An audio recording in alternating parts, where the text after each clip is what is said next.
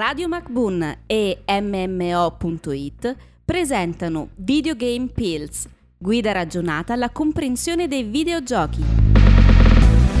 Adesso ti racconto dei videogiochi sui Pokémon e del loro successo. Bentornati a tutti in questa nostra serie di podcast dove smontiamo qualche preconcetto e parliamo un po' di videogiochi in senso generale. Io sono Damiano di MMO.it. Io sono Pie di Radio MacBoon, ma faccio le veci di Stan di MMO.it. Ciao Stan di MMO.it. Ciao Damiano, sono Stan di MMO.it. Grande collega. Allora, senti qua, parliamo un po' di Pokémon. Ah, Perché se ne discuterà tantissimo. Nel senso, se ne discuterà e se ne è discusso ormai tantissimo dei Pokémon che sono un fenomeno mondiale gigantesco.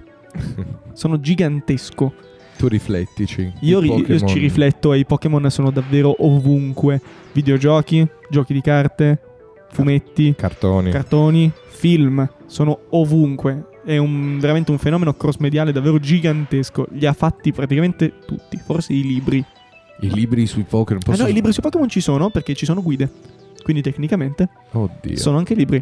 È una cosa fantastica perché il videogioco di Pokémon è un videogioco, uno strategico a turni tra l'altro. Mhm.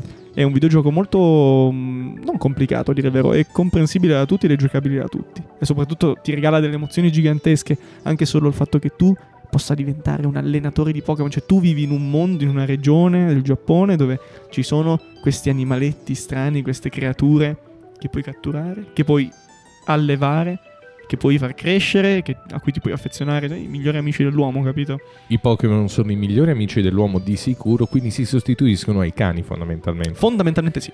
Ma la mia domanda è questa, no? Per chi non lo sa, la storia del cartone di Pokémon a me pare sia nato il cartone prima di tutto ed ero giovane io, quindi se... È possibile, sì. Diciamo che il cartone di Pokémon funziona così, c'è questo allenatore, Ash Ketchum, Ash Ketchum. Che semplicemente di lavoro vuole fare l'allenatore di Pokémon. Cosa sono Pokémon? Pokémon sta per Pocket Monsters, quindi sono mostriciattoli piccoli, molto in sintesi po' piccolissimi. piccolissimi e che questi mostriciattoli piccolissimi vivono nelle sfere Poké. Caro Damiano, raccontaci che cos'è la sfera Poké. Sfera Poké è questo contenitore che a noi umani sembra piccolissimo e che in realtà dentro ha un intero flat, un intero appartamento per il Pokémon. Quindi il Pokémon dentro la sfera Poké non sta come ci immaginiamo noi chiuso, tipo tutto striminzito. Sta comodo e tranquillo perché non si sa dietro quale magia o tecnologia c'è. Più probabile una tecnologia, ad essere sincero. Poi per riuscire a ottenere nuovi Pokémon devi prima combatterli con i Pokémon che hai, sconfiggerli perché gli lanci una sfera Poké e li, e li catturi e lì diventano parte del tuo parterre di Sì, Pokémon, no? la tua squadra di Pokémon si allarga e puoi anche depositare i Pokémon che hai catturato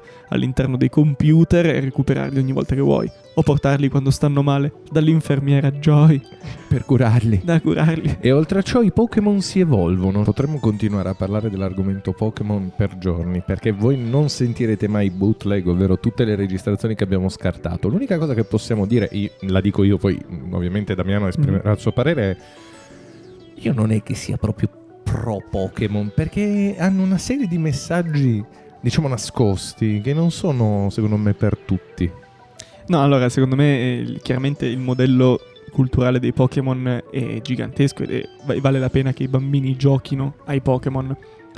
Chiaramente ora noi con un- una visione, visione molto più adulta, una visione forse un pochino più disincantata del mondo, chiaramente vediamo i Pokémon e cerchiamo di trasporre tutto quello che vediamo nei Pokémon con la roba della vita reale e commettiamo secondo me un errore.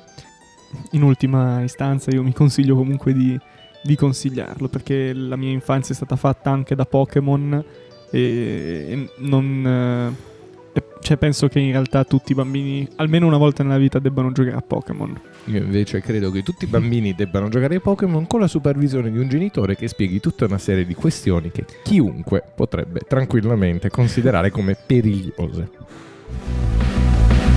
Testi e voci di Damiano D'Agostino e Stefano Beltramo.